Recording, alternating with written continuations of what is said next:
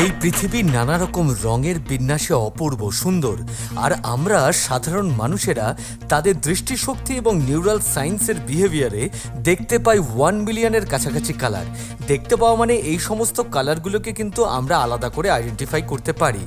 আর কথিত আছে যে আমাদের মধ্যে যারা মাননীয়া, অর্থাৎ মহিলাদের কিন্তু একটা আলাদা ক্ষমতা আছে এই কালারগুলোকে আরও বেশি সুন্দর করে দেখতে পাওয়া এবং আইডেন্টিফাই করা। যেমন, কিছু কিছু জেনেটিক মিউটেশন মহিলাদের বানিয়ে দিয়েছে টেট্রাক্রোমাটিক অর্থাৎ এই জেনেটিক্যাল মিউটেশনের সুবাদে তারা প্রায় হান্ড্রেড মিলিয়নের কাছাকাছি কালার দেখতে পারেন এবং ডেফিনেটলি সেগুলোকে আলাদা করে আইডেন্টিফাই করতে পারেন। ওয়াও অ্যামেজিং তোমার শেয়ার ও সাবস্ক্রাইব করাটা ভীষণভাবে এক্সপেক্টেড গুগল পডকাস্টে গিয়ে প্ল্যানেট ডিবি সার্চ করে এক্ষুনি সাবস্ক্রাইব করে নাও ফর আপকামিং এপিসোডস আর তোমার দেওয়া কন্টেন্ট এই এপিসোডের অন্তর্ভুক্ত হতেই পারে, তাই ইউ আর অলওয়েজ ওয়েলকাম